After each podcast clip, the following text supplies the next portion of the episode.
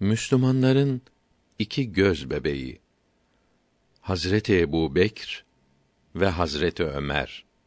Aşağıdaki yazı büyük İslam alimi Şah Veliyullah Dehlevi'nin rahmetullahi teala aleyh Kurretül Ayneyn fi Tafdil Şeyhayn ismindeki Farisi kitabından tercüme edilmiştir.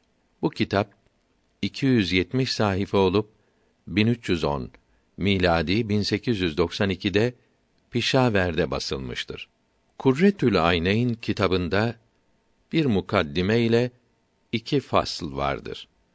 Mukaddimede Şeyhayn'ın üstünlükleri nakle ve akla dayanılarak bildirilmektedir. Birinci fasılda Şii alimlerinden Nasireddin Tusi'nin Tecrit kitabındaki yazılarına cevap verilmektedir. Muhammed Nasireddin Tusi 597 miladi 1201'de Tuz şehrinde tevellüt ve 676 miladi 1274'te Bağdat'ta vefat etti. İkinci fasılda haset edenler ve zındıklar tarafından şeyhayne yapılan iftiralara, yalanlara cevap verilmektedir. Şeyhayn yani Hazreti Ebu Bekr ve Hazreti Ömer radıyallahu anhuma ashab-ı kiramın en üstünleridir. Zamanımızda bid'at sahipleri yani sapıklar çoğaldığı için bu üstünlükte şüpheler hasıl olmaya başladı. Hatta selef-i salihinin doğru inanışları unutuluyor. Halbuki şeyhaynın üstünlüğü hem akl ile hem de nakl yolu ile meydanda olan bir gerçektir. Nakl üç yoldan gelmektedir. Allahü Teala sevgili peygamberine mümin ve salih halifeler vereceğini, dinini bunlarla kuvvetlendireceğini Nur suresinin 55. ayetinde vaat buyurdu. Resulullah'ın gördüğü ve eshab-ı kiramın görüp Resulullah'ın açıklamış olduğu rüyalar da bunu bildirmiştir. Resulullah sallallahu aleyhi ve sellem kendinden sonra Şeyhayn'ın halife olacaklarını hem açık olarak hem de işaret ederek çok bildirmiştir.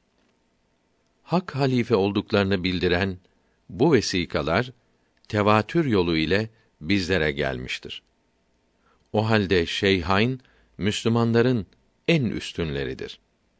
Tirmizi'nin ve Hakim'in bildirdikleri hadisi i şerifte benden sonra Ebu Bekre ve Ömer'e iktida ediniz buyuruldu.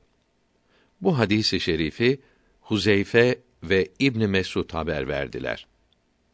Hakim'in kitabında Enes bin Malik diyor ki, Beni Mustalak kabilesi beni Resulullah'a gönderdi. Senden sonra zekatlarımızı kime vereceğimizi sor dediler. Gelip sordum. Resulullah sallallahu aleyhi ve sellem Ebu Bekre veriniz buyurdu. Tekrar gönderdiler. Gelip Ebu Bekir'den sonra kime verelim dediklerini söyledim. Ömer'e buyurdu. Bir daha gelip Ömer'den sonra kime verelim dediklerini söyledim. Osman'a buyurdu. Rasulullah sallallahu aleyhi ve sellem son hastalığında kendi yerine Hazreti Ebu Bekri radıyallahu teala anh imam yaptı. Başkasının imam olmasını açıkça reddeyledi. Eshabın büyüklerinden Hazreti Ömer ve Hazreti Ali Hazreti Ebu Bekir'in halife olacağını buradan da anladılar. Eshab-ı kiramdan hiçbiri buna karşı olmadı. Buhari'de diyor ki, Resulullah'ın emriyle Ebu Bekr Sıddık eshab-ı kirama sabah namazı kıldırıyordu. Resulullah ansızın oda kapısının perdesini aralayıp eshabını namazda görünce tebessüm eyledi. Ebu Bekr Sıddık Resulullah'ı namaz kıldırmaya geliyor sanarak geri çekildi. Eshab-ı kiram da anlayarak sevindiler. Mübarek eliyle işaret ederek namazınızı tamamlayınız buyurdu. Perdeyi indirdi. O gün vefat etti. Hadis alimleri söz birliğiyle bildiriyorlar ki bir kadın Resulullah'tan bir şey sordu. Sonra gel sor buyurdu. Ya Resulallah, gelince seni bulamazsam ne yaparım deyince, gelince beni bulamazsan Ebu Bekre sor buyurdu. Sual Hazret Ömer ve Hazret Ali radıyallahu teala anhuma Rasulullah kendinden sonra kimin halife olacağını bildirmedi dediler. Buna ne dersiniz? Cevap Bu iki imam Rasulullah hesabını toplayarak kendinden sonra Ebu Bekre biat edilmesini emir buyurmadı dediler. Çünkü her ikisi de namaz kıldırması için emrolunması halife olacağını göstermektedir demişlerdir. Ebu Vail diyor ki, Hazreti Ali yaralanıp yatınca kimi halife yapacaksın dediler. Allahü Teala size iyilik irade buyurdu ise en iyinizi başınıza seçersiniz buyurdu. Hazreti Ali'nin bu sözü de Hazreti Ebu Bekir'in en üstün olduğunu bildirmektedir. Hakimin kitabında Hazreti Ali'nin radıyallahu teala anh bildirdiği hadisi şerifte Allahü Teala Ebu Bekre çok rahmet eylesin. Bana kızını verdi. Hicrette beni Medine'ye götürdü buyuruldu. Nizal bin Sebre radıyallahu an diyor ki Hazreti Ali'ye radıyallahu an neşeli bir zamanında kimleri arkadaş edindin dedim. Resulullah'ın eshabının hepsi benim arkadaşlarımdır buyurdu. Ebu Bekr için ne dersin dedim.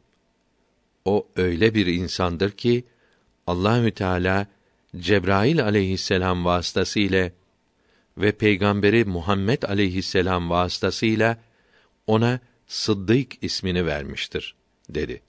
Said bin Müseyyep rahimehullahü teala diyor ki Ebu Bekr Sıddık radıyallahu teala anh Resulullah'ın veziriydi.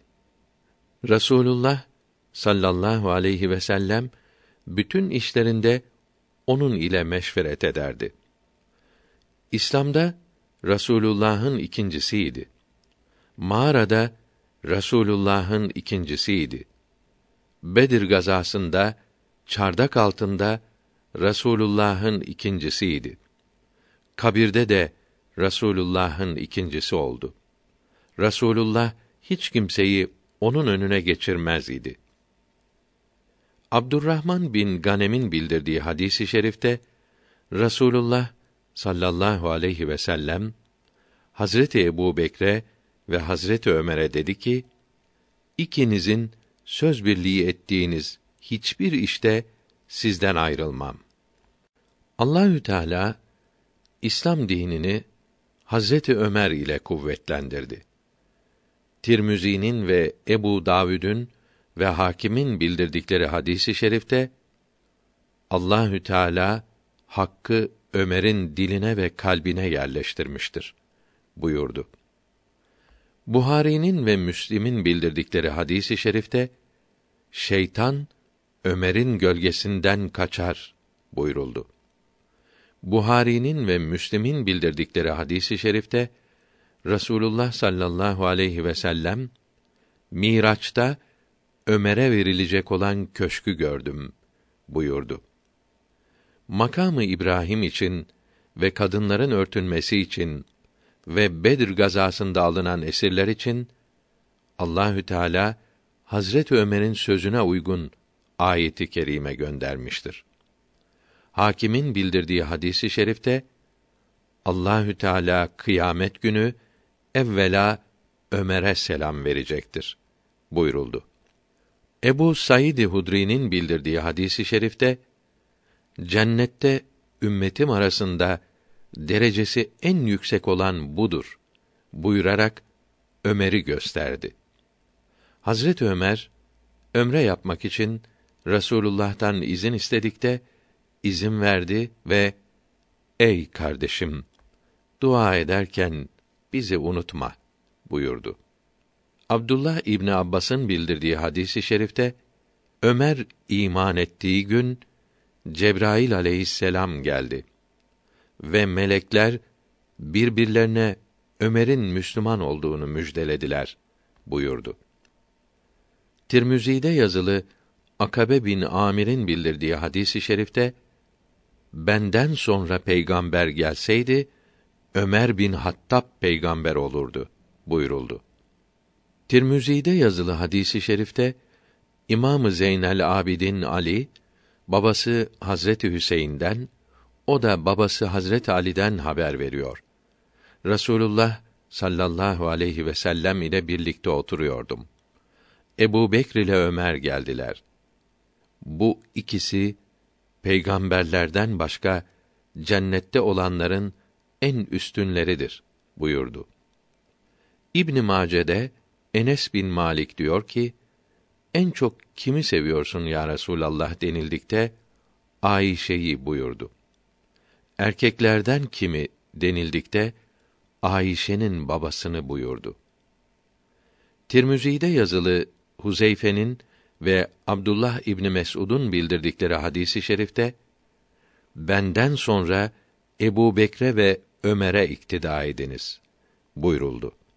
Tirmizi'de Enes bin Malik diyor ki, Eshab-ı kiram otururlarken, Rasulullah da gelip aralarında otururdu.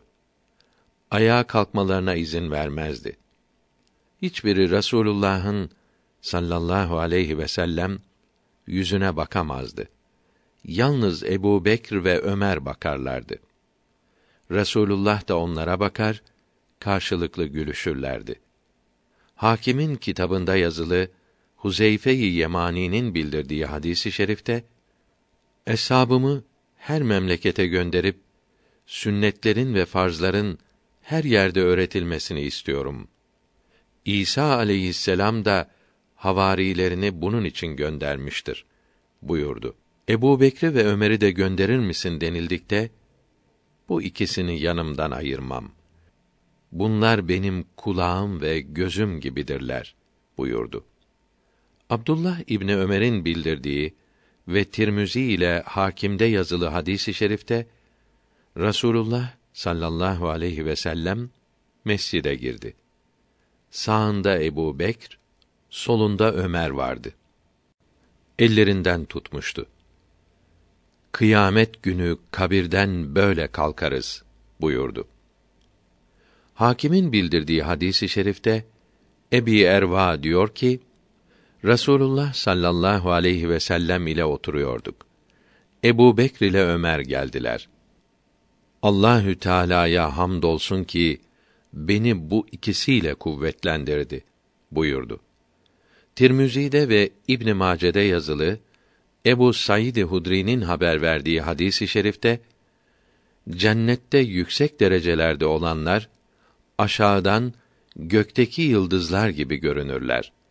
Ebu Bekr ve Ömer onlardandır buyuruldu.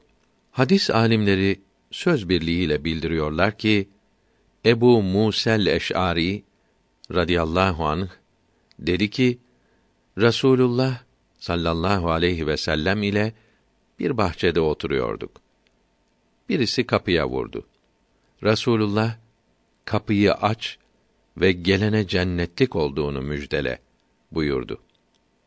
Kapıyı açtım. Ebu Bekr içeri girdi.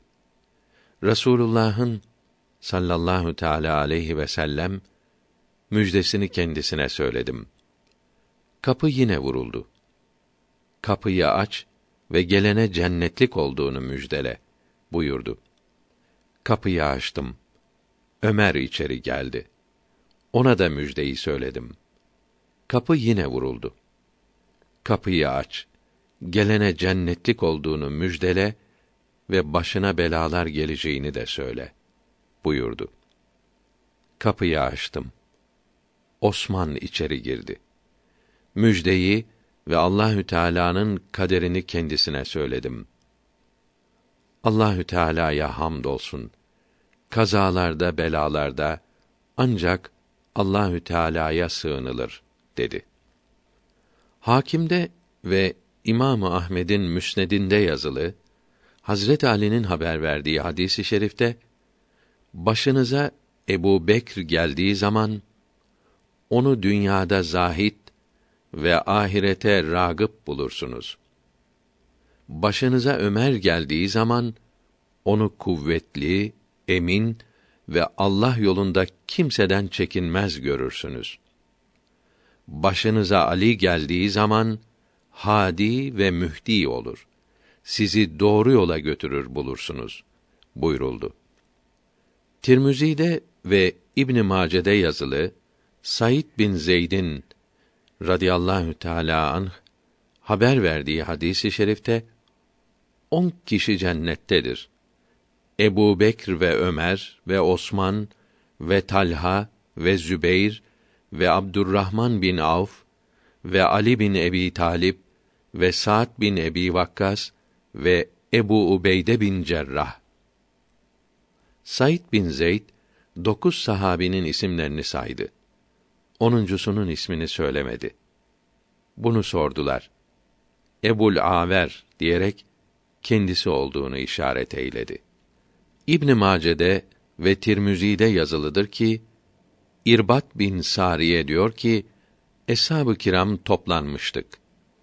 Resulullah sallallahu aleyhi ve sellem buyurdu ki Allahü Teala'dan korkunuz.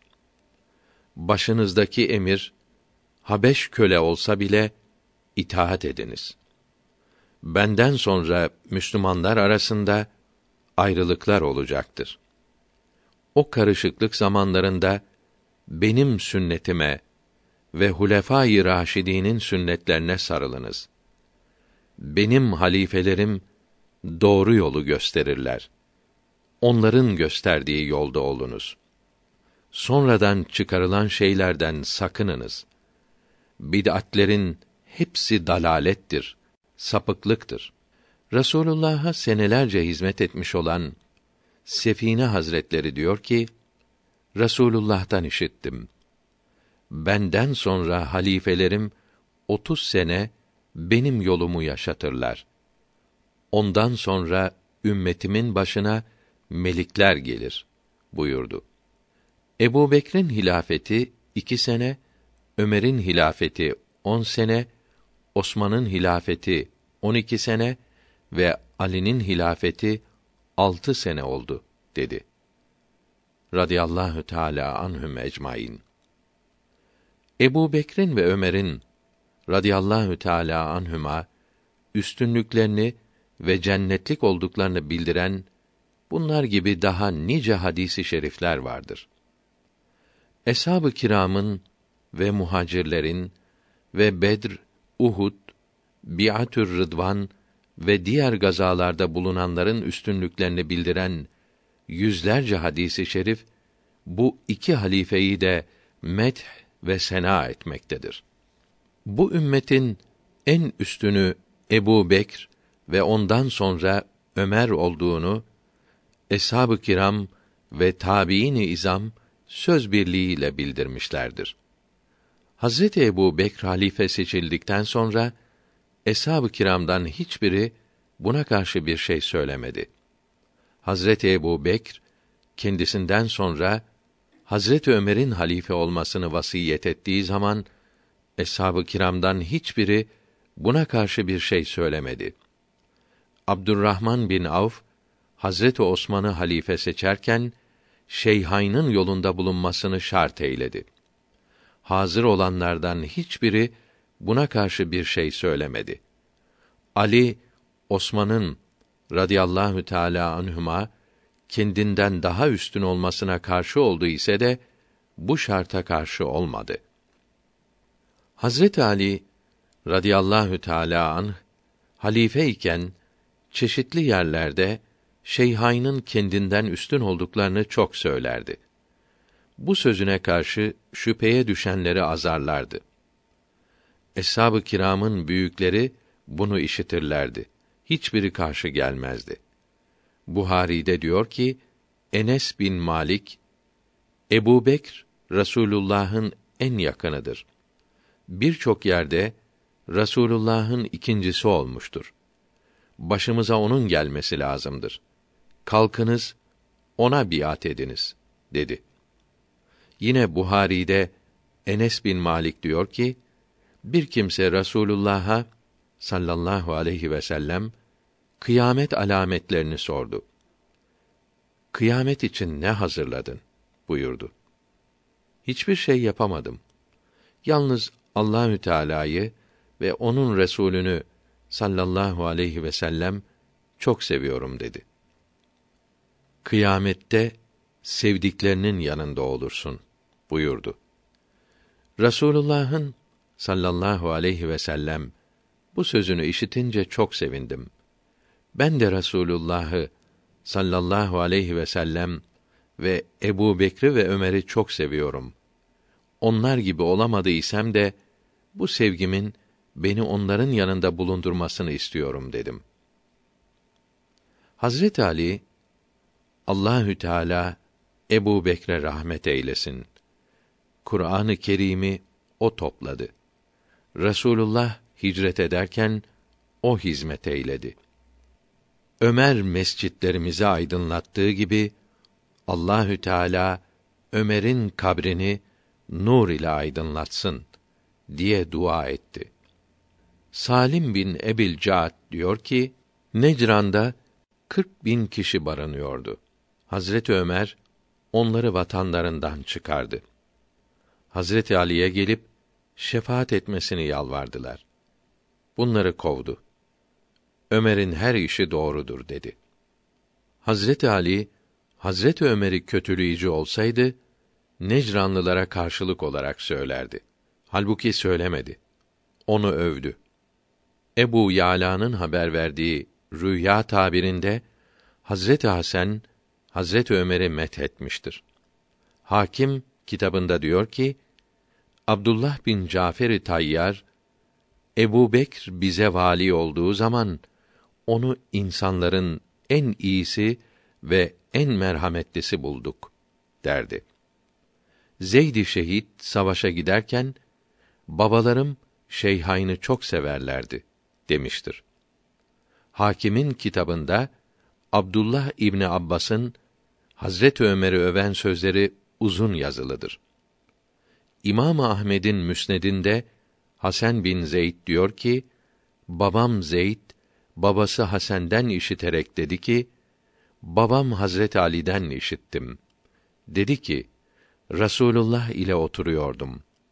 Ebu Bekr ile Ömer geldiler. Radiyallahu Teala anhuma.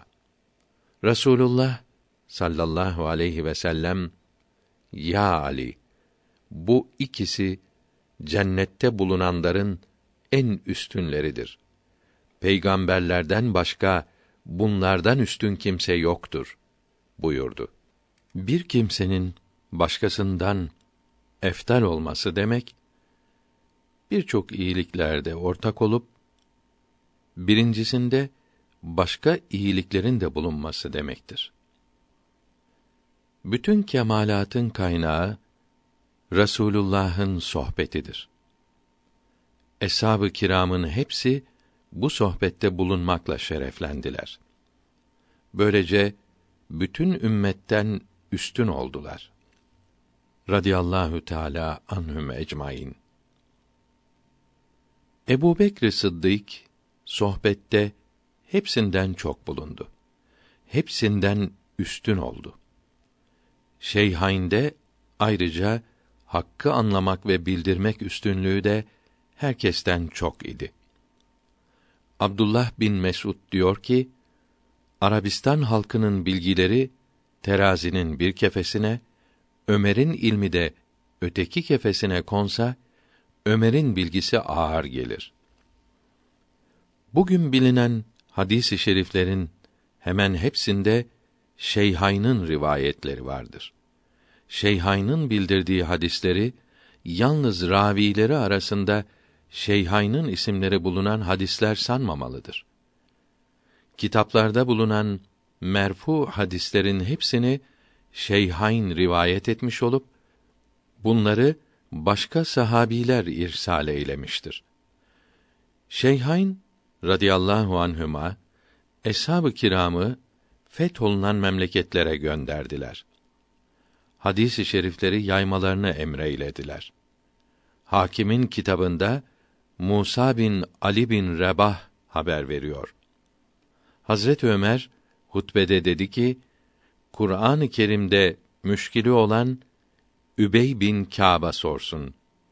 Helale haramı Muaz'dan, feraiz bilgisini Zeyd bin Sabit'ten, mal kazanmak yollarını da benden sorup öğreniniz. İstiyab kitabında diyor ki, Filistin'e ilk tayin edilen kadi yani hakim Ubade bin Samit'tir. Filistin valisi olan Muaviye kadinin bir hükmünü beğenmedi. Beğeneceği gibi hükmetmesi için sıkıştırdı. Ubade böyle yerde adalet yapılamaz diyerek Medine'ye geldi. Halife Ömer istifasını kabul etmeyip geri gönderdi. Senin ve senin gibi emin hakimlerin bulunmadığı yerde adalet olamaz buyurdu. Muaviye'ye emir yazıp Ubade'nin işine karışma dedi. İstiyap kitabında Hasan diyor ki Halife Ömer'in fıkıh öğretmek için bizim memlekete gönderdiği on alimden biri Abdullah bin Makfel idi. Darimi'nin kitabında Ömer bin Eşca diyor ki, Halife Ömer buyurdu ki, bir zaman gelir, Kur'an-ı Kerim'e yanlış, bozuk mana verenler görülür. Doğrusunu hadis alimlerinden öğreniniz. Çünkü Kur'an-ı Kerim'i en iyi hadis alimleri bilir. Darimi'nin kitabında Meymun bin Mehran diyor ki, Hazreti Ebu Bekre davacı gelince, Kur'an-ı Kerim'e göre hükmederdi. Kur'an-ı Kerim'de bulamazsa, hadisi şerife göre hükmederdi. Hadisi şeriflerde de bulamazsa, eshab-ı kirama anlatır, Resulullah'ın böyle davaya cevap verdiğini bilen var mı derdi. Söz birliğiyle cevap verilirse hamd edip öylece hükmederdi. Haber verilmezse eshabın büyüklerini toplar, onlara anlatır, söz birliğine varırlarsa öylece hükmederdi. Hazret Ömer de Kadi Şüreyhe böyle yapmasını hiç cevap bulamazsa kendi içtihadı ile hükmetmesini emreylemişti. Yine Darimi'de Abdullah İbni Yezid bildiriyor ki Abdullah İbni Abbas'a bir şey sorulunca Kur'an-ı Kerim'de ve hadis-i şeriflerde bulamazsa Hazreti Ebu Bekir'in ve Ömer'in sözlerine uyarak cevap verirdi. Onların sözlerinde de bulamazsa kendi içtihadıyla söylerdi. Darimi'de Huzeyfe buyurdu ki, fetva verecek kimsenin mensuh ve nasih olan ayetleri bilmesi lazımdır. Bunları bilen kim vardır dediklerinde Ömer İbnül Hattab onlardandır dedi. Darimi'de Ziyad bin Cedir diyor ki Hazret Ömer'le konuşuyordum. İslamiyeti yıkan şey nedir dedi. Siz söyleyiniz dedim. Din adamlarının yanlış söylemesi ve münafıkların bozuk fikirlerini ayet ile ve hadis ile ispata kalkışarak Müslümanları aldatmaları ve sapıkların hüküm sahibi olmaları İslamiyeti yıkar buyurdu. Yine Darimi'de Amr bin Meymun Hazreti Ömer ölünce ilmin üçte ikisi gitti dedi. Bunu İbrahim'e söylediklerinde Ömer ilmin onda dokuzunu götürdü dedi. Darimi'de Amr bin Ebu Süfyan dedi ki Hazret Ömer radıyallahu teala an bildiklerinizi yazarak unutulmaktan koruyunuz buyurdu. Hadis ilminin temeli Hazreti Ömer'in bu sözüdür. Resulullah sallallahu aleyhi ve sellem zamanında ve Hazreti Ebu Bekr zamanında açıklanmamış olan çok mesele vardı. Hazreti Ömer bunların hepsini icmaa bağladı. bunlarda şüphe bırakmadı. Hazret Ömer'in bildirmediği meselelerde kıyamete kadar söz birliği olmaz. Hazret Ömer'in gayreti olmasaydı İslam alimleri kıyamete kadar güç durumda kalırlardı. İslamiyetin bayrağını ellerinde yürüten ehli sünnetin temeli Hazreti Ömer Faruk'un söz birliği yaptığı meselelerdir. İmam Ahmed'in Müsned kitabında Abdürrezzak diyor ki: İbni Cüreyh'ten daha iyi namaz kılan görmedim. İbni Cüreyh böyle kılmayı Ata'dan, o da Abdullah bin Zübeyr'den, bu da Ebu Bekr Sıddık'tan, Ebu Bekr de Rasulullah'tan görerek öğrendiler. Hazreti Ebu Bekr'in ve Hazreti Ömer'in fıkhın bütün kollarındaki sözlerini Şah Veliyullah Dehlevi sahifeler dolusu naklediyor. Bunları okuyan insaflı kimse her iki halifenin İslam memleketlerini genişletmekteki hizmetleri gibi İslam ilimlerini yaymakta da büyük gayretleri ve hizmetleri olduğunu iyi anlar. Bunun içindir ki Hazret Ali Ömer'in buluşları hep doğrudur buyurdu. Bir kere de Ömer'in kamçısı bizim kılıncımızdan daha faydalıdır dedi. Hadisi i şerifte zamanların en hayırlısı benim zamanımdır. Sonra bundan sonraki asırdır buyuruldu. Eshab-ı kiram aleyhimür rıdvan kendilerinden sonra gelenler ile Resulullah'ın arasında vasıta oldukları için onlardan üstün oldular. Her asrın Müslümanları sonraki asırlardakilere İslamiyeti bildirmekle onların üstatları olmuşlar. Onlardan daha hayırlı, daha üstün olmuşlardır. Aynı asırda yaşayanlar arasında da öğretici olanlar öğrettiklerinden daha üstündür. Şeyhayn'ın fadlı küllisi buradan gelmektedir. İmam Ahmed'in kitabında Hazreti Ali buyuruyor ki: Birisinden hadis işittiğim zaman yemin ettirirdim. Yemin edince kabul ederdim. Yalnız Ebu Bekri hemen tasdik ederdim. Ebu Bekr dedi ki, Rasulullah'tan sallallahu aleyhi ve sellem işittim. Buyurdu ki, günah işlemiş kimse abdest alır, sonra iki rekat namaz kılar. Sonra istiğfar ederse günahı affolur. Dipnot 1. İstiğfarın nasıl yapılacağı Hak Sözün vesikaları kitabımızın 344. sayfasında yazılıdır. Hazret Ömer'i yaraladıkları zaman Abdullah bin Abbas ziyaretine gelip Ya Emir el Müminin sana cenneti müjdelerim. Herkesin inanmadığı zaman Müslüman oldun. Herkes Resulullah'a düşmanlık ederken sen onunla beraber cihad ettin. Rasulullah sallallahu aleyhi ve sellem senden razı olarak vefat etti. Senin halife olmana kimse karşı çıkmadı. Şehit olarak can veriyorsun dedi. Resulullah'a ilk iman eden adam Ebu Bekr Sıddık'tır. Hazret Ali iman ederken çocuk idi. Resulullah'ın evinde ve himayesindeydi. Hazreti Ebu Bekr'in Hazreti Ali'den de önce iman ettiğini bildirenler vardır. İman ettiğini ilk önce herkese duyuran ve başkalarının da iman etmesine sebep olan Ebu Bekir'dir. Ebu Amr'ın İstihab kitabında Afire'nin kölesi Ömer diyor ki, Hazret Ali iman ettiğini babası Ebu Talip'ten bile sakladı. Ebu Bekr ise iman ettiğini arkadaşlarına bildirip onları da iman etmeye çağırdı.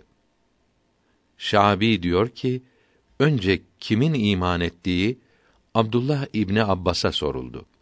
Hassan bin Sabit'in şiirini işitmedin mi dedi. Bu şiirde Resulullah'ı tasdikte insanların birincisi Ebu Bekir'dir denilmektedir.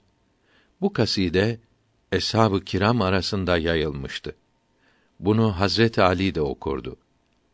Cerir Ebu Nadra'dan haber veriyor. Ebu Nadra dedi ki, Hazreti Ebu Bekr, Hazreti Ali'ye, ben senden önce iman ettim, dedi. Hazreti Ali, bunu reddetmedi. Hazreti Ebu Bekr, iman ettiği zaman, kırk bin dirhem gümüş parası vardı. Bunların hepsini Rasulullah'a ve iman edenlere sarf etti. İman ettikleri için işkence yapılan yedi köleyi bu paradan satın alıp azad etti. Resulullah sallallahu aleyhi ve sellem Mekke'de kaldığı 13 sene içinde her gün sabah ve akşam Ebu Bekir'in evine gelirdi. Bunu Buhari haber veriyor. Hazreti Hatice vefat edince Resulullah çok üzüldü. Hazreti Ebu Bekr kızı Ayşe'yi elinden tutup Ya Resulallah kızımı zevceliğe kabul buyur. Sana hizmet ederek hüznünü azaltsın dedi. Resulullah Hazreti Ayşe'yi Medine'de kabul buyurdu. Miracı ilk tasdik eden Ebu Bekr Sıddık'tır. Rasulullah sallallahu aleyhi ve sellem Mekke'den Medine'ye hicret ederken Hazreti Ebu Bekr beraber gidip gece gündüz hizmet etti. Bedir gazasında Rasulullah'ın yanından ayrılmadı. Rasulullah sallallahu aleyhi ve sellem zafer için çok dua etti. Ebu Bekr duanın kabul olduğunu anlayınca ya Resulallah artık üzülme. Allahü Teala bize yetişir dedi. Çok yerde vahiy gelmeden önce eshab-ı kirama böyle ilham olmuştur. Ezan için Abdullah bin Zeyd'in rüyası ve Hazret Ömer'in kıyası da vahiden önce olmuştu. Uhud gazasında Hazret Ebu Bekr Resulullah'ı korumak için son gayretle çalıştı. Hendek gazasında Hendek'in bir kısmını korumak vazifesi Hazreti Ebu Bekre verildi. Şimdi Mescid-i Sıddık o kısımda bulunmaktadır. Hayber gazasında birkaç kal'anın alınması için Ebu Bekr savaştı. Hakimin kitabında Beride-i Eslemi diyor ki, Rasulullah'ta şakika denilen baş ağrısı olduğu zaman bir iki gün dışarı çıkmazdı. Hayber'e gelince şakika başladı. Çadırından çıkmadı. Bayrağı Ebu Bekr alıp şiddetli savaş yaptı. Resulullah Mekke'yi alıp mescide girince Ebu Bekr babasını bağlı olarak Resulullah'a getirdi. İman etmesini söyledi. Resulullah, ya Ebu Bekr, bu ihtiyarı buraya yormasaydın iyi olurdu. Biz onun evine giderdik buyurdu.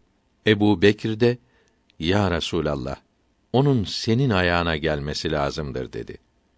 Resulullah, Ebu Bekir'in babasını mübarek dizleri önüne oturtup göğsünü sıvadı ve Müslüman ol buyurdu. O da hemen iman etti. Babasının ve oğullarının iman etmeleri eshab-ı kiram arasında Ebu Bekir'den başkasına nasip olmadı. Radiyallahu Teala anhum ecmaîn. Hicretin dokuzuncu senesinde Resulullah Hazreti Ebu Bekri hac için emir yaptı. Hazreti Ali'nin oğlu Muhammed bin Hanefiye diyor ki, Ebu Bekr hacca gittikten sonra Beraet suresi indi. Hazreti Ali'ye okuyup bunu Nahr günü Mina'da hacılara oku buyurdu. Hazreti Ebu Bekr Mekke'de Hazreti Ali'yi görünce emir olarak mı yoksa memur olarak mı geldin dedi. Hazreti Ali de memur olarak geldim dedi. Hazreti Ebu Bekr herkese haç vazifelerini yaptırdı. Nahr günü gelince Hazreti Ali hacılara ezan okuyup Beraat suresini ve Resulullah'ın sallallahu teala aleyhi ve sellem emirlerini okudu. Veda haccında Resulullah'ın eşyası ile Ebu Bekr'in eşyası bir devedeydi. Resulullah hasta olunca mescide geldi. Uzun hutbe okudu. Önce Uhud şehitleri için dua ve istiğfar etti. Sonra Allahü Teala bir kulunu dünyada kalmak ile ahirete gitmek arasında serbest bıraktı. O da Allahü Teala'nın nimetlerine kavuşmayı istedi buyurdu. Bu sözlerin Resulullah'ın yakında vefat edeceğini gösterdiğini yalnız Ebu Bekr anlayıp ağladı ve Ya Resulallah sallallahu teala aleyhi ve sellem sen ölme senin yerine biz ölelim çocuklarımız ölsünler dedi. Hazret Ömer Rasulullah'tan önce 20 sahabiyle birlikte Medine'ye hicret etti. Hazreti Ebu Bekir'in müşaviri ve kadisiydi. İlk İslam hakimi Hazret Ömer'dir. Rasulullah'ın iki işi vardı. Biri kitabı ve sünneti öğretmek idi. İkincisi tedbiri menzil ve siyaseti Medine idi. Yani İslamiyeti yürütmek, yaptırmak idi. Hazreti Ömer halife olunca bu iki vazifeyi tam yaptı. Rasulullah sallallahu aleyhi ve sellem rüyasında bir kadeh sütten içti. Artanını Hazreti Ömer'e verdi. Bunu ilm ile tabir buyurdu. Hazreti Ömer'in zamanının en alimi olduğunu eshab-ı kiram söz birliğiyle bildirdiler. Onun halife olması Allahü Teala'nın Müslümanlara büyük rahmeti oldu. Hicretin 15. senesinde Homs şehri alınınca Rum kayseri Heraklius buradan Konstantiniye'ye yani İstanbul'a kaçtı. Katsiye muharebesinde yedi bin Müslüman, 60 bin mecusi aceme galip geldi. 16. senede Halep ve Antakya sulh ile alındı. Bu senede Ebu Ubeyde Küfe şehrini yaptı. Hazret Ömer Beytül Mukaddes'e geldi. 21. senede Mısır alındı ve Nehavent zaferi kazanıldı. 22. senede Mugire bin Şube Azerbaycan'ı ve Amr İbn As Trablusgarp'ı aldı. Ravdatül Ahbab'da diyor ki Hazret Ömer zamanında 1036 büyük şehir alındı. 4000 cami yapıldı. 4000 kilise harab oldu. Cuma namazı için 1900 minber yapıldı. İlk İslam ordusunu kuran, asker talim ve terbiye eden Hazreti Ömer'dir. Radiyallahu Teala anh. Peygamberler aleyhisselam bütün insanlara rahmet olarak gönderilmişlerdir. Cehaleti ve zulmü kaldırmışlardır. Bu hayır ve rahmet Şeyhain zamanında da tam hasıl oldu. Halifelik de bu demektir. Tarih gösteriyor ki Şeyhain'den sonra hiç kimse bu dereceye çıkamadı. Ayrılıklar, kan dökülmesi başladı. Şeyhain İslamiyeti en zayıf halden en kuvvetli hale yükselttiler. Bu hizmet başkalarına nasip olmadı. Şeyhain radıyallahu teala anhüma zamanında icma yapılan bilgilerin hiçbirinde dört mezhep arasında ayrılık yoktur. Onların bildirmediklerinde ihtilaflar hasıl olmuştur. Bu sözümüzü usul alimleri anlar. Cahil din adamları anlamaz. Her Müslüman düşünmeli. Kâfirden, mecusilerden kendisini ayıran şeref nedir? Bu şereflerin birincisi Kur'an yoludur.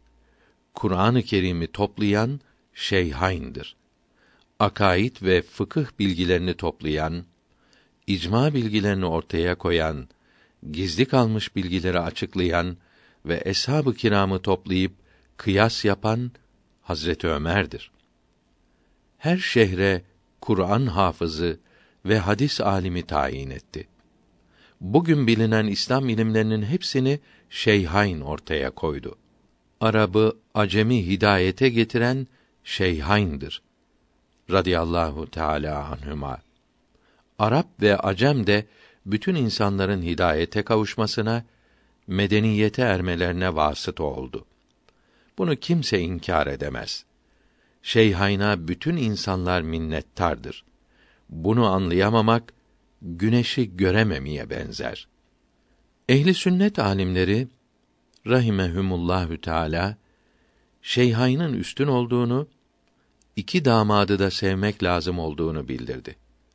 Çünkü Müslümanın birinci vazifesi Kur'an-ı Kerim'e ve hadis-i şeriflere uymayı istemektir.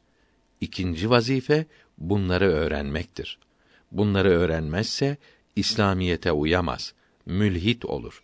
Bu bilgileri toplayan, ortaya koyan şeyhayndır. Dört mezhepten birinde bulunan kimse kendi mezhebi imamının daha üstün olduğunu bildirmeye çalışır. Böyle bilmezse o mezhebe uyması sahih olmaz.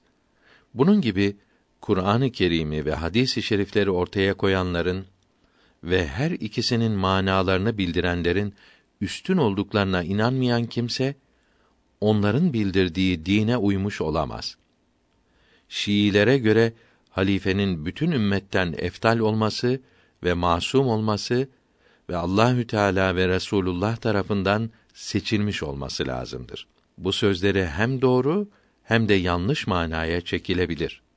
Bütün ümmetten üstün olmak peygamber vekili olan halifeler için sahihtir. Çünkü bunlar ayet-i kerimelerden ve hadis-i şeriflerden mana çıkarır ve İslamiyeti bildirirler. İslamiyeti her yere yayarlar. Bunlar bütün ümmetten üstün olmazsa yaptıklarına güvenilmez.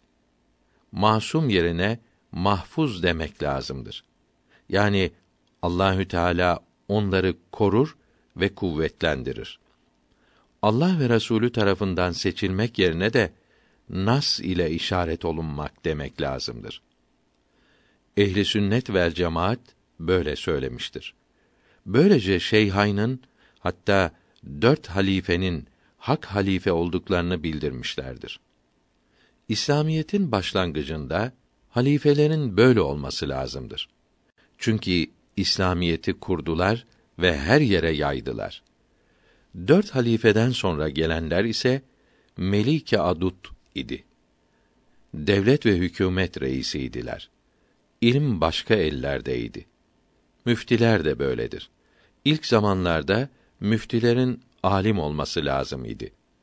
Şimdi ise müfti olmak için eskilerin kitaplarını okuyup anlayabilmek kâfidir. Masum olmak da adet olarak yapılan işlerde masumluktur.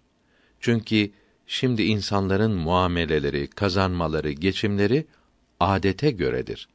Akla dayanan temel bilgilere göre değildir. Hazreti Osman da hakiki halifedir. Rasulullah'ın halası olan Bida Hazreti Osman'ın anasının anasıdır. Cahiliyet zamanında zina ve içki ile hiç kirlenmedi. İlk imana gelenlerdendir. Dinden çıkarmak için amcasının yaptığı işkencelere dayandı.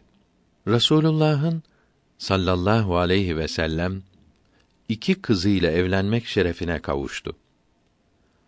Allah yolunda evini, barkını, malını, mülkünü ve ticaretini bırakıp Habeşistan'a hicret etti.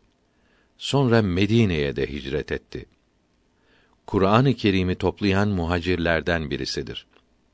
Vazife ile başka yere gönderildiği için Bedr, Uhud gazalarında ve Hudeybiye biatinde bulunmadı. Diğer bütün gazalarda bulundu. Bedir zamanında Medine'de Rasulullah'ın sevgili kızının tedavisine çalışması emrolunmuştu. Bedir'de bulunanların sevabına ve ganimetine kavuşacağı bildirilmişti. Uhud'da bulunmayanların af oldukları ayet-i kerime ile bildirilmiştir. Hudeybiye'de Osman'ın Allah işinde ve Resulullah işinde olduğu hadisi şerifte bildirildi.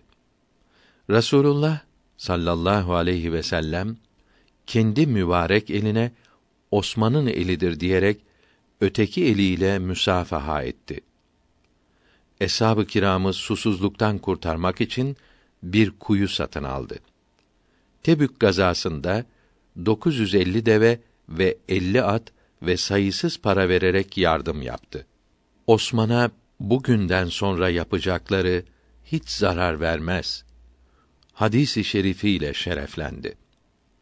Rasulullah sallallahu aleyhi ve sellem mescidimizi genişletene cennette daha iyisi vardır buyurunca etrafındaki altı arsayı satın alıp mescide ekledi. Rasulullah sallallahu aleyhi ve sellem Ebu Bekr ve Ömer ve Osman ile Sübeyr Dağı'nın üstündeyken zelzele olunca Ey Sübeyr sallanma üzerinde nebi, sıddık ve şehit var buyurdu. Böylece Ömer ve Osman'ın şehit olacaklarını müjdeledi. Bir hadisi şerifte halife olacağı bildirilerek Allahü Teala sana bir gömlek giydirir. Onu çıkartmak isterlerse çıkarma buyuruldu. Kur'an-ı Kerim'i toplamak ve yeryüzüne yaymak şerefi ona nasip oldu. Kabil'e kadar Asya ve İstanbul'a kadar Anadolu onun zamanında Müslüman oldu.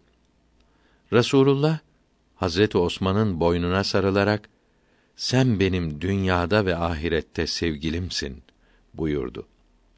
Talha'ya karşı da ey Talha her peygambere ümmetinden biri arkadaş olacaktır.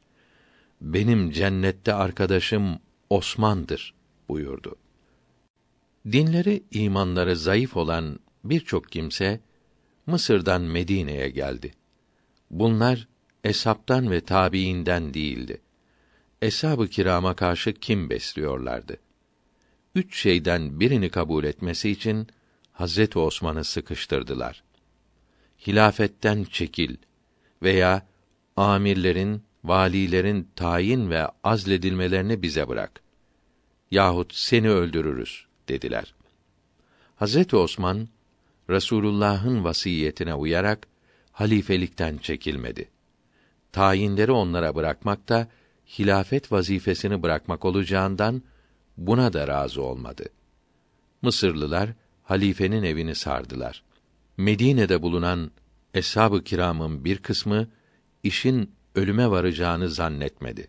Mısırlıları geri gidecek sandılar. Bir kısmı da azgınlara karşı koyacak güçte değildi. Osman radıyallahu anh Adem aleyhisselam'ın iki oğlundan hayırlısının yolunu tuttu. Sıkıntılara katlandıktan sonra şehit edildi. Bu habere eshab-ı kiram çok üzüldü.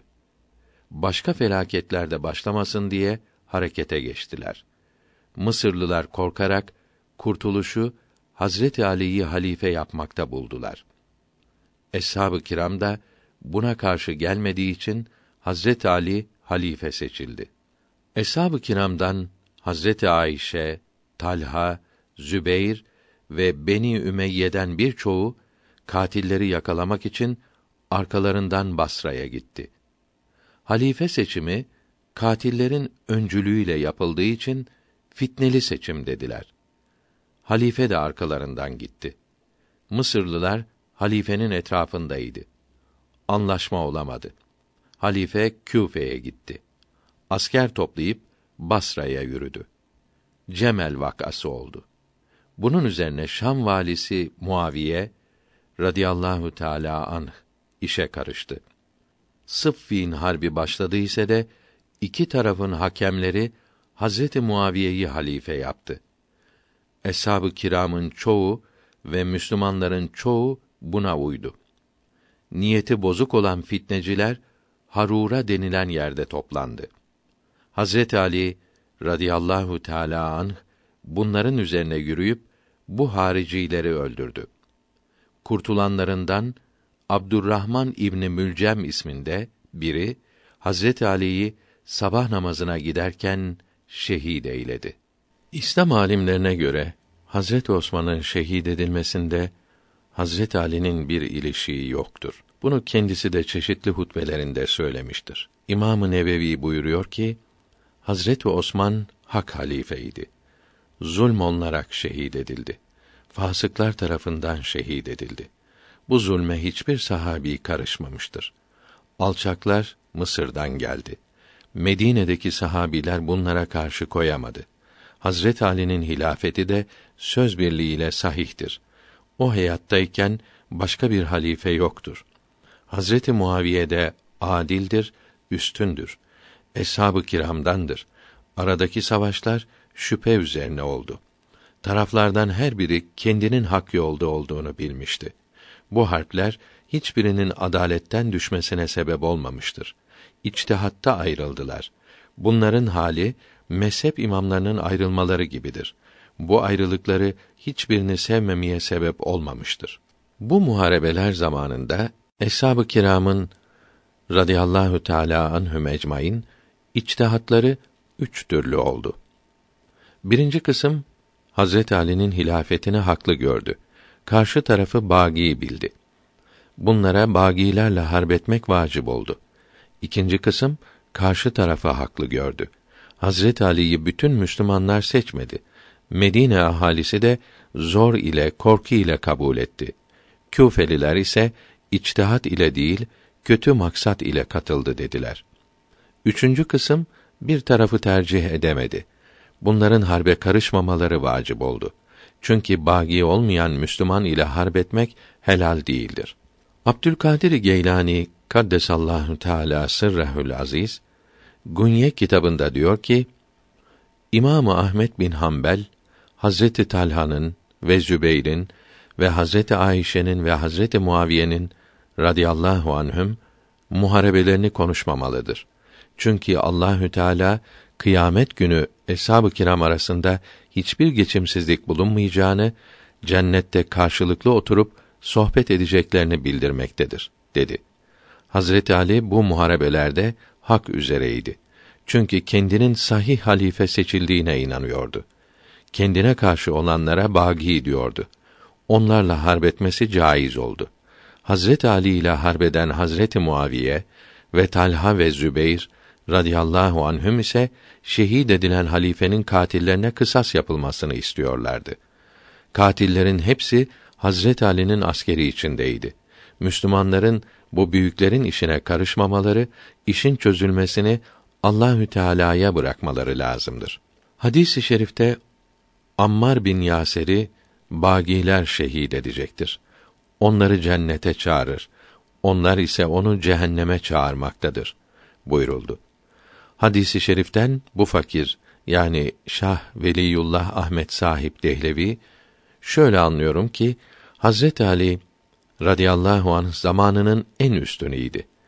En üstün olan halife seçilirse İslamiyet daha iyi yürütülür. Başkası halife olursa İslamiyetin yürütülmesinde gevşeklik olur. Birincisinde millet cennete, ikincisinde cehenneme sürüklenir. Ammar bin Yaser birincisini istiyordu. Hadisi şerifi böyle anlamak, Hazret Ali'nin şerefini arttırmakta, karşı taraftakileri de mazur göstermektedir.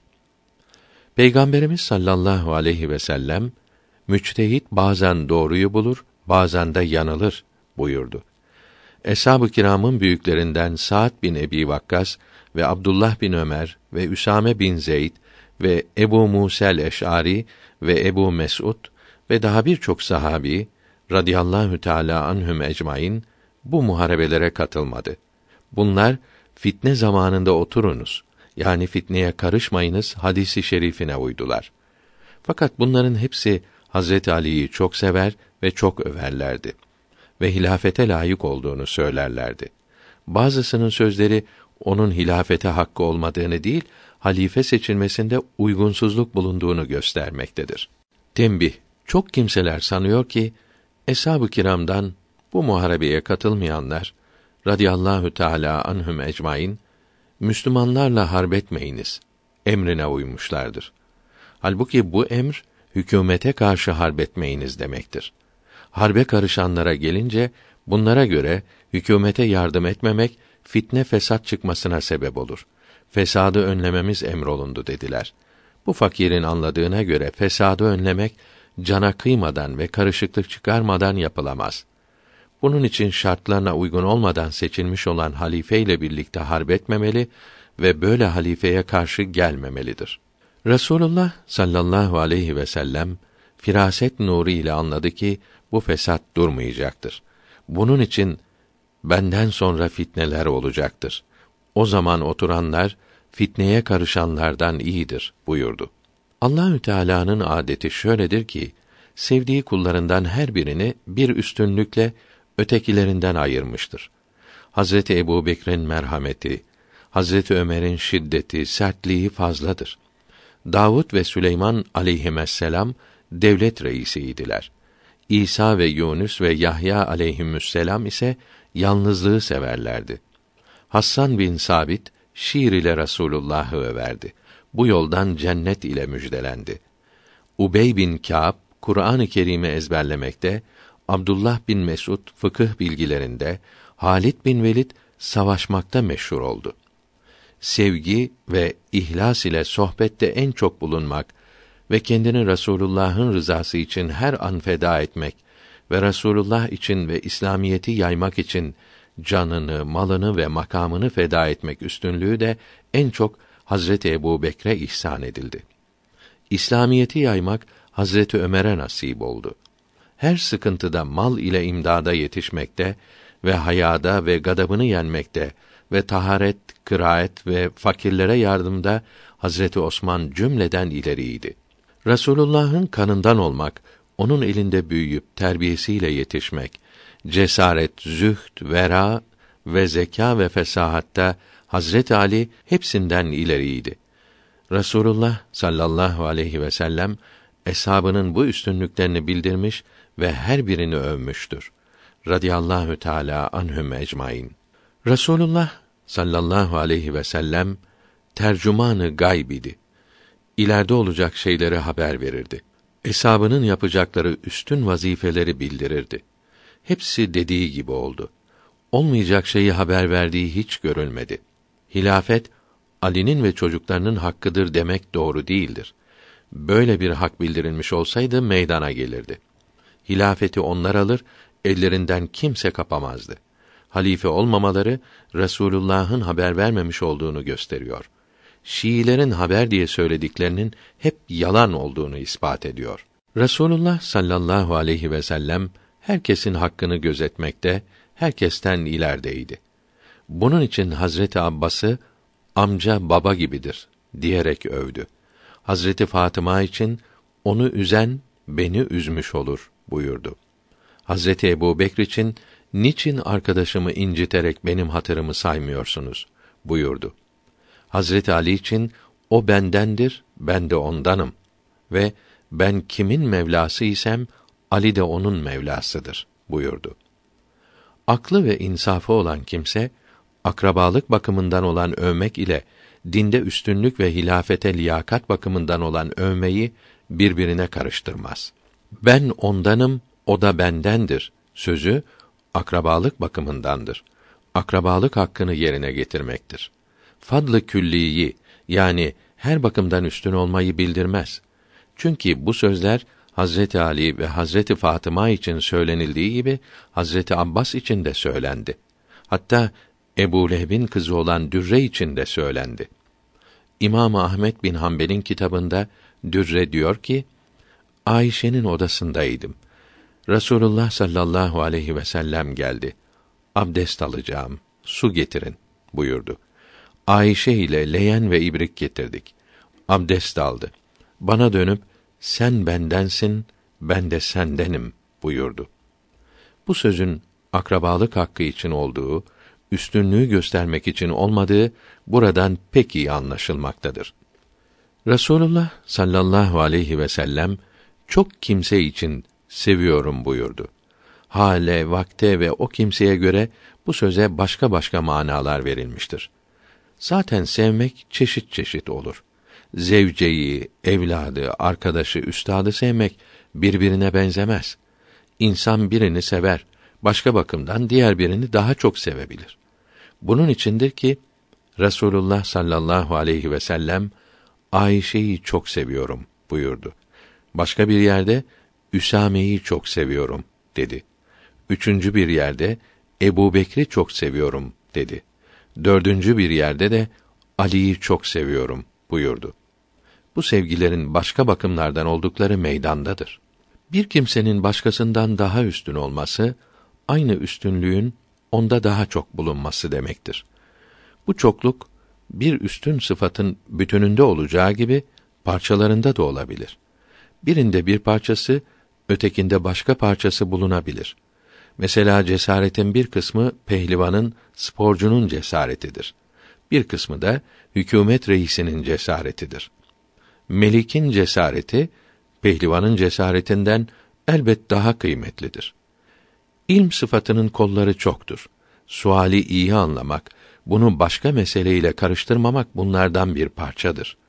Zühd de iki kısımdır. Evliyanın zühdü haramlardan sakınmaktır. Peygamberlerin salavatullahi teala aleyhim ecmaîn zühdü ise İslamiyeti yaymaktan başka bir şey düşünmemektir. İslamiyetin yayılması Kur'an-ı Kerim'i ve hadis-i şerifleri yaymakla olur. Peygamberimiz sallallahu teala aleyhi ve sellem bunun için eshab-ı kiram arasında bazılarının Kur'an hafızı ve ilmi çok olduğunu bildirerek bunlardan öğrenilmesini diledi. Bu övmeler onlar için diploma gibi oldu. Bunları sözlerinden tanıyamayanlar bu suretle tanıdılar. Eshab-ı kiramın alimlerinden hepsi bu üstünlükte ortaktırlar. Mekke'nin fethinden önce Allah yolunda mal verenlerin ve cihad edenlerin daha üstün olduklarını Kur'an-ı Kerim bildiriyor. Eshab-ı kiram bu ayeti kerimenin Ebu Bekr Sıddık için geldiğini bildiriyor. Çünkü herkesten önce mal veren ve cihad eden o idi. Bu vazifeyi bütün ömrünce yaparak sonra başlayanlardan veya önce başladı ise de şehit olarak uzun zaman yapmak nasip olmayanlardan daha üstün oldu. Bir hadis-i şerifte benden sonra Ebu Bekre ve Ömer'e uyunuz buyuruldu.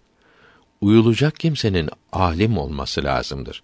Hazret Ömer bir sual sorulunca eshab-ı kiramın alimlerini toplar, söz birliği sağlardı. Hazret Ali radıyallahu teala anh zamanında böyle olmadı. O radıyallahu anh keskin zekası, derin bilgisiyle hemen cevap verirdi.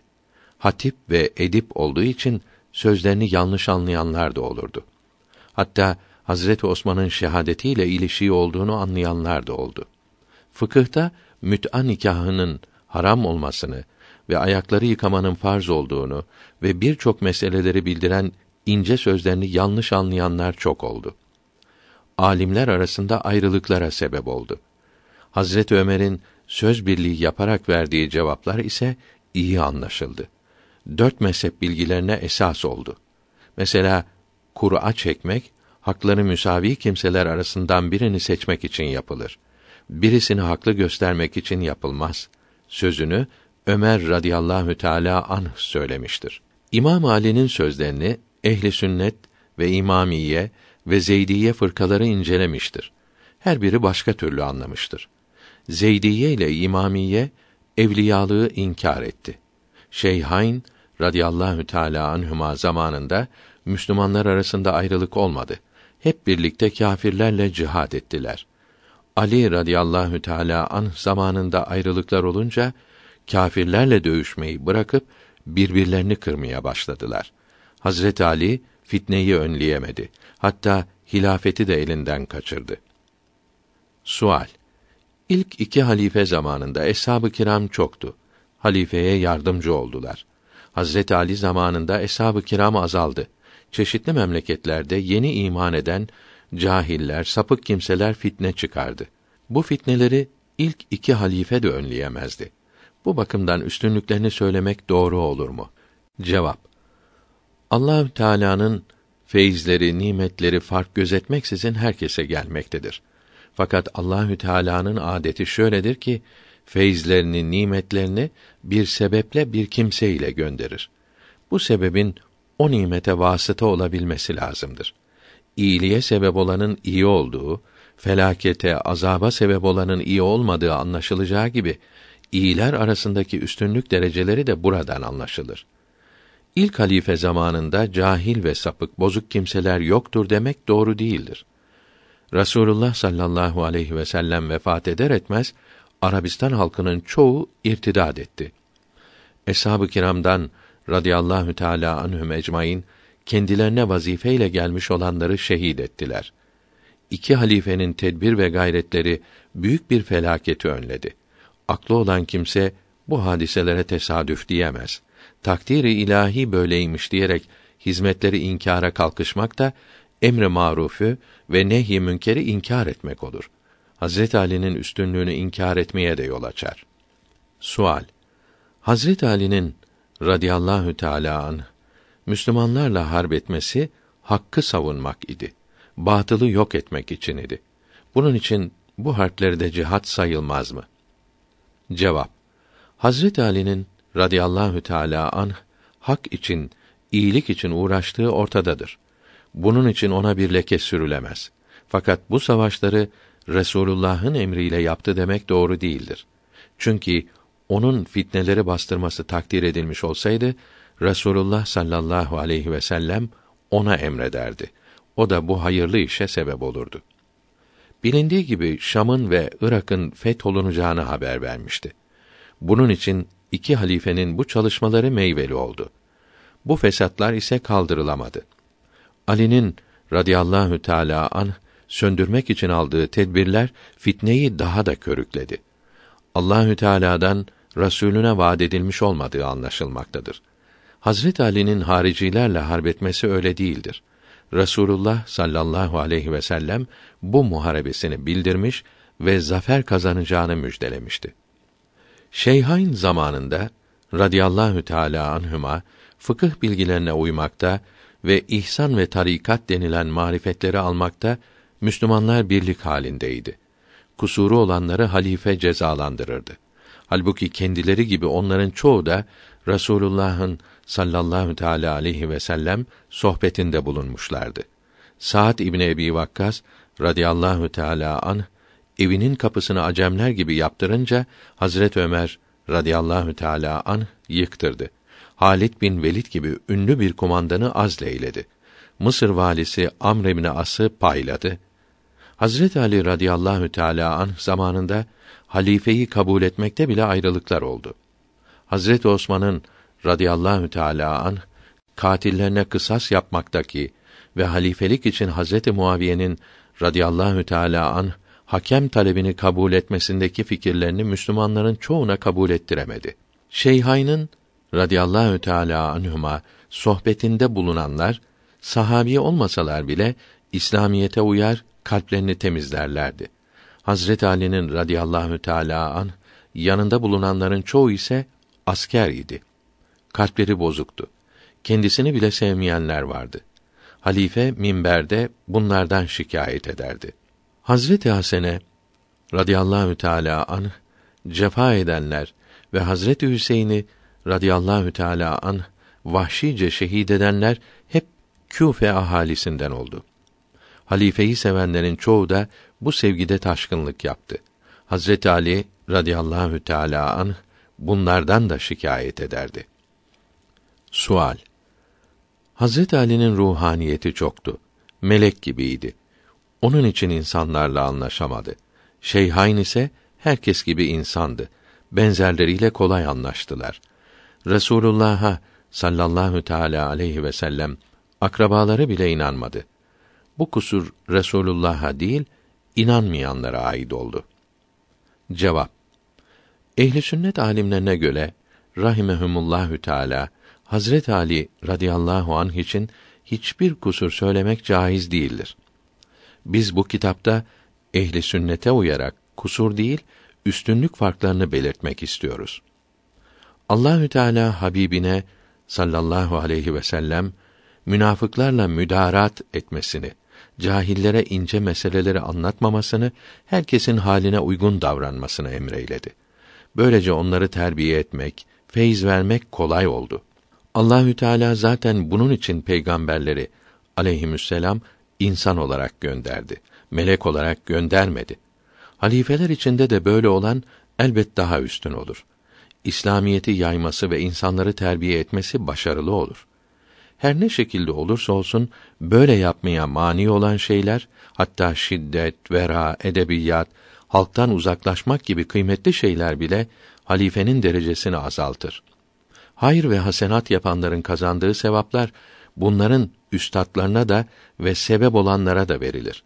Bu bakımdan da Şeyhayn'ın radıyallahu teala anhuma Ali'den radıyallahu teala an üstün olması lazım gelmektedir. Hicretten evvel kâfirler Resulullah'a sallallahu teala aleyhi ve sellem ve Müslümanlara akla gelmedik esiyet ve işkence yaptılar. Hazreti Ebu Bekr ile Hazreti Ömer radıyallahu teala anhuma onlara karşı çıktı. Hazreti Ali radıyallahu teala anh o zaman çocuktu.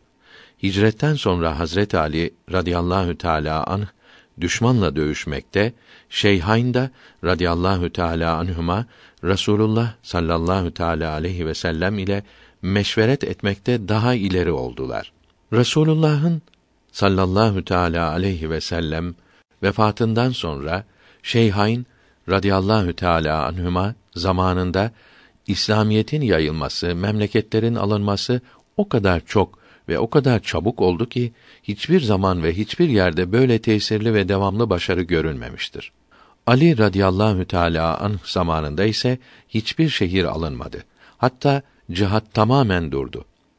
Hazret Ali'den radıyallahu teala anh hadis rivayet edenlerin çoğu öteden beriden toplanan askerlerdi. Kimlikleri belli değildi. Onların bildirdikleri sağlam değildir. Medine'deki ve Şam'daki alimlerden Hazret Ali'den radıyallahu teala anh hadis bildiren pek azdır. Kur'an-ı Kerim'den ve hadis-i şeriflerden sonra İslam'ın temel bilgisi fıkıhtır. Fıkıhtan ana bilgiler Hazret Ömer'in radıyallahu teala anh söz birliği yaparak ortaya koyduklarıdır. Müslümanların çoğu Hanefi, Maliki ve Şafii'dir. Maliki mezhebinin kaynağı Muvatta kitabıdır. Muvatta kitabında Hazret Ali'den radıyallahu teala an gelme ancak birkaç mesele bulunmaktadır. Hanefi mezhebinin kaynağı olan İmamı Ebu Hanife'nin rahimehullahü teala Müsnedi ve İmamı Muhammed'in rahimehullahü teala eserleri de böyledir.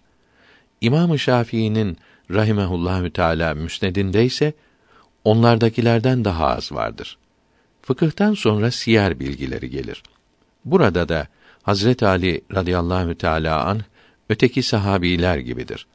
Tasavvufa gelince süluk ve kalbi temizleme olan bu ilimde Hazret Ali'nin radıyallahu teala an sözleri mesela Abdullah bin Mesud'un veya Abdullah bin Ömer'in radıyallahu teala an sözlerinden daha çok değildir. Sual Hazret Ali radıyallahu teala an Kur'an-ı Kerim'i ve hadis-i şerifleri herkesten iyi biliyordu. Ondan işitenlerin çürük olmaları, mezhep imamlarına doğru olarak iletememeleri bu yüce imama kusur olur mu? Cevap: Onların kusurları İmam Hazretlerinin yüksekliğini elbet sarsamaz. Onun halife olmak hakkını elbet gidermez. Fakat halifenin hakim, galip olması lazımdır. Halife olmaya hakkı olanlar arasından Allahü Teala bilinmeyen sebeplerle birini bu makama seçince onun için elbet ayrı bir üstünlük olur. Kendinde olan üstünlüğe bir de iş yapmakla olan üstünlük eklenir. Hizmeti çok olanın üstünlüğü artar.